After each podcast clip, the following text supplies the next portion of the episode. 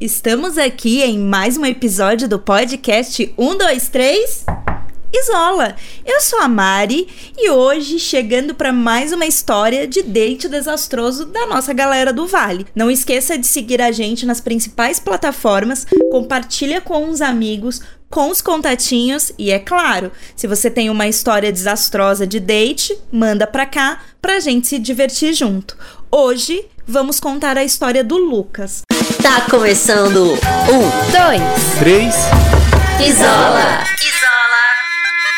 O Lucas tem 24 anos, mora com os pais, ele tá cursando direito e tá no último ano da faculdade. Então ele tá naquela fase terrível de todo graduando, que é focado no TCC, se esforçando para ser efetivado no estágio. Então ele não quer relacionamento sério, agora ele tá focado na carreira e nos estudos.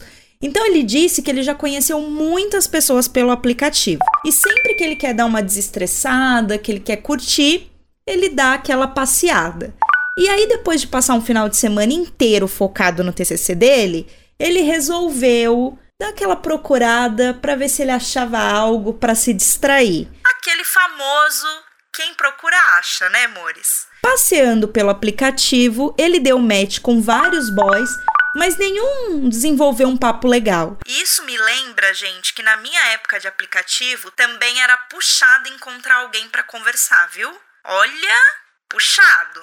E com o Lucas aconteceu a mesma coisa. Até que finalmente ele deu match com um boy.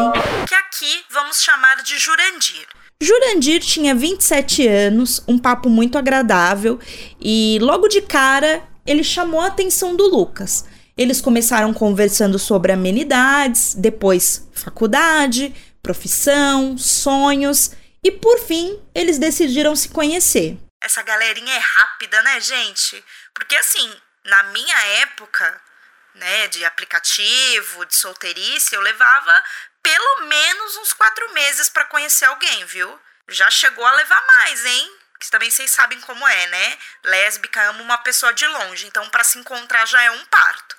Mas voltando para a história. O Lucas, que estava muito tenso e queria se distrair, foi direto e reto e perguntou se o Jurandir topava um motel. Nossa, né, gente? diretíssimo. Diretíssimo. Para quem queria conversar, olha, durou pouca conversa. Seguimos. O Jurandir gostou da atitude direta dele e topou, mas perguntou se ele poderia escolher um motel, porque ele conhecia um muito bom e barato. Motel barato, gente, eu já tô ficando com medo. Assim, eu já fico com medo. Lucas disse que tudo bem, mas deixou claro que fazia questão de dividir a conta, afinal, o prazer era dos dois. Eles marcaram de se encontrar em uma lanchonete da cidade e uma hora depois lá estava o Lucas esperando o boy.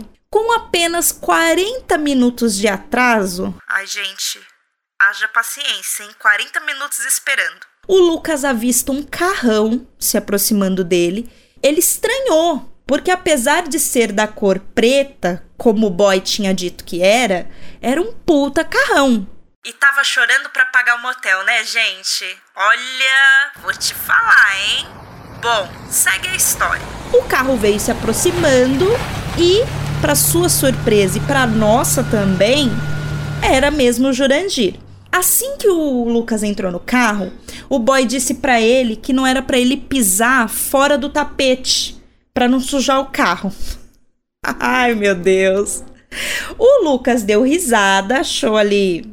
Ficou meio assim, mas ok, né? Relevou. E aí eles seguiram pro motel. Eles rodaram por mais ou menos uns 45 minutos até chegar no tal motel bom e barato que o Jurandir falou que conhecia. Quando eles chegaram na porta do motel, o Lucas disse que parecia uma pensão casa, gente, bem antiga, assim, grande, com aqueles janelões. Então, era assim o tal do motel.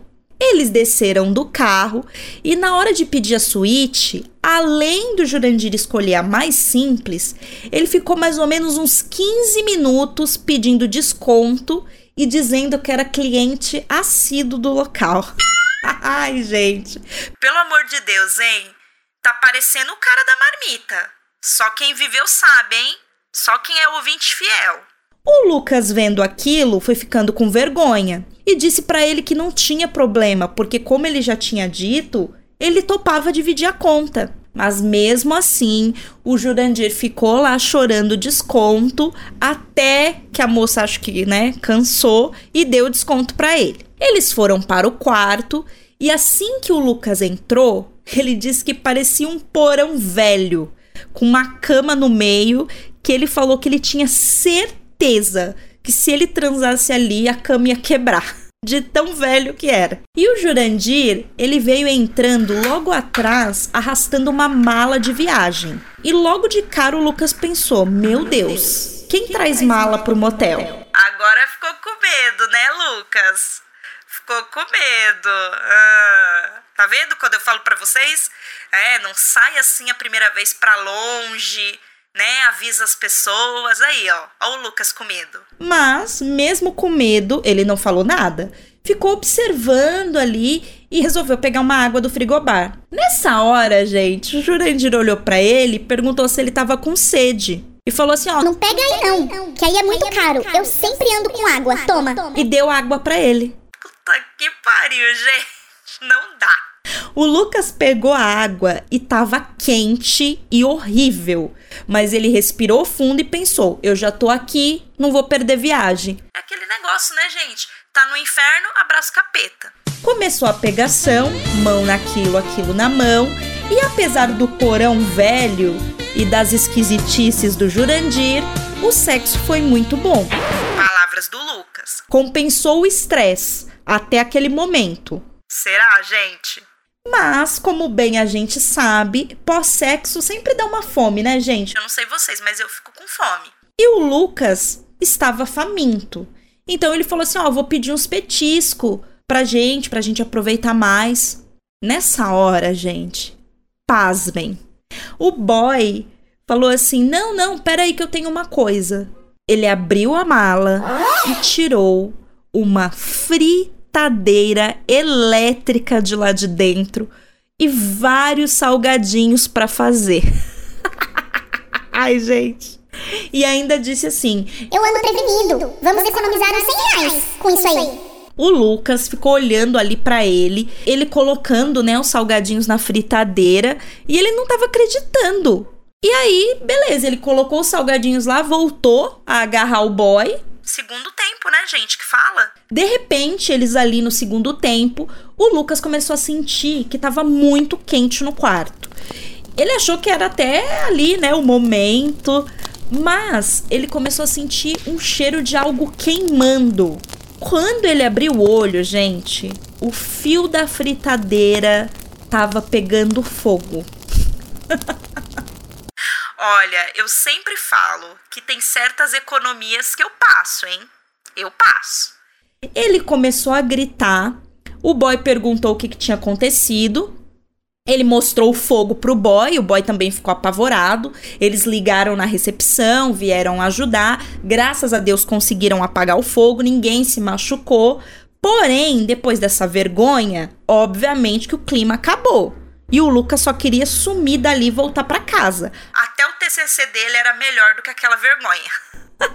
Ai, gente. Na hora de pagar a conta, eles ainda foram multados por conta do fogo e o Jurandir ainda teve a coragem, a pachorra, como dizia minha mãe, de olhar para a cara do Lucas e falar para ele: "Você, Você se importa, importa de pagar, de pagar o valor, valor maior? maior? Afinal, Afinal, eu só liguei a fritadeira porque você disse que estava com fome." Se cria vergonha na sua cara? Ai, gente, olha, eu falo que não dá para defender essa galera, viu? Olha, ai calamidade, que absurdo, que absurdo. O Lucas respirou fundo e acabou pagando a conta toda, porque ele só queria ir embora dali. E assim eles seguiram, em silêncio total. Também, né, gente? O que, que ia falar depois de tudo isso? E aí o Jurandir deixou o Lucas no local combinado.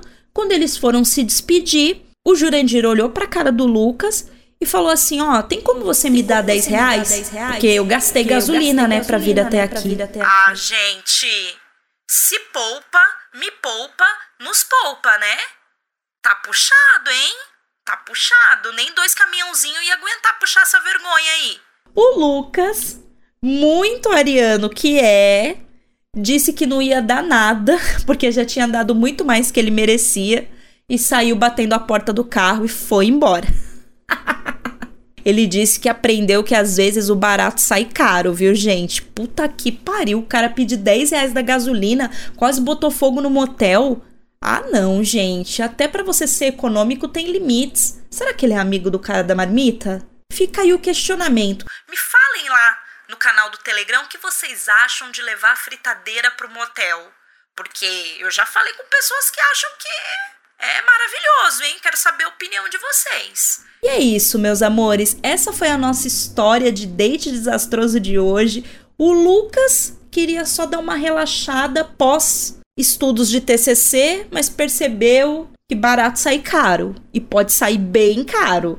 Próximo episódio tem mais, fiquem ligados, interajam no nosso canal do Telegram e é claro, segue o nosso perfil para não perder as próximas histórias. Um beijo. Um, dois, três. Isola. Isola.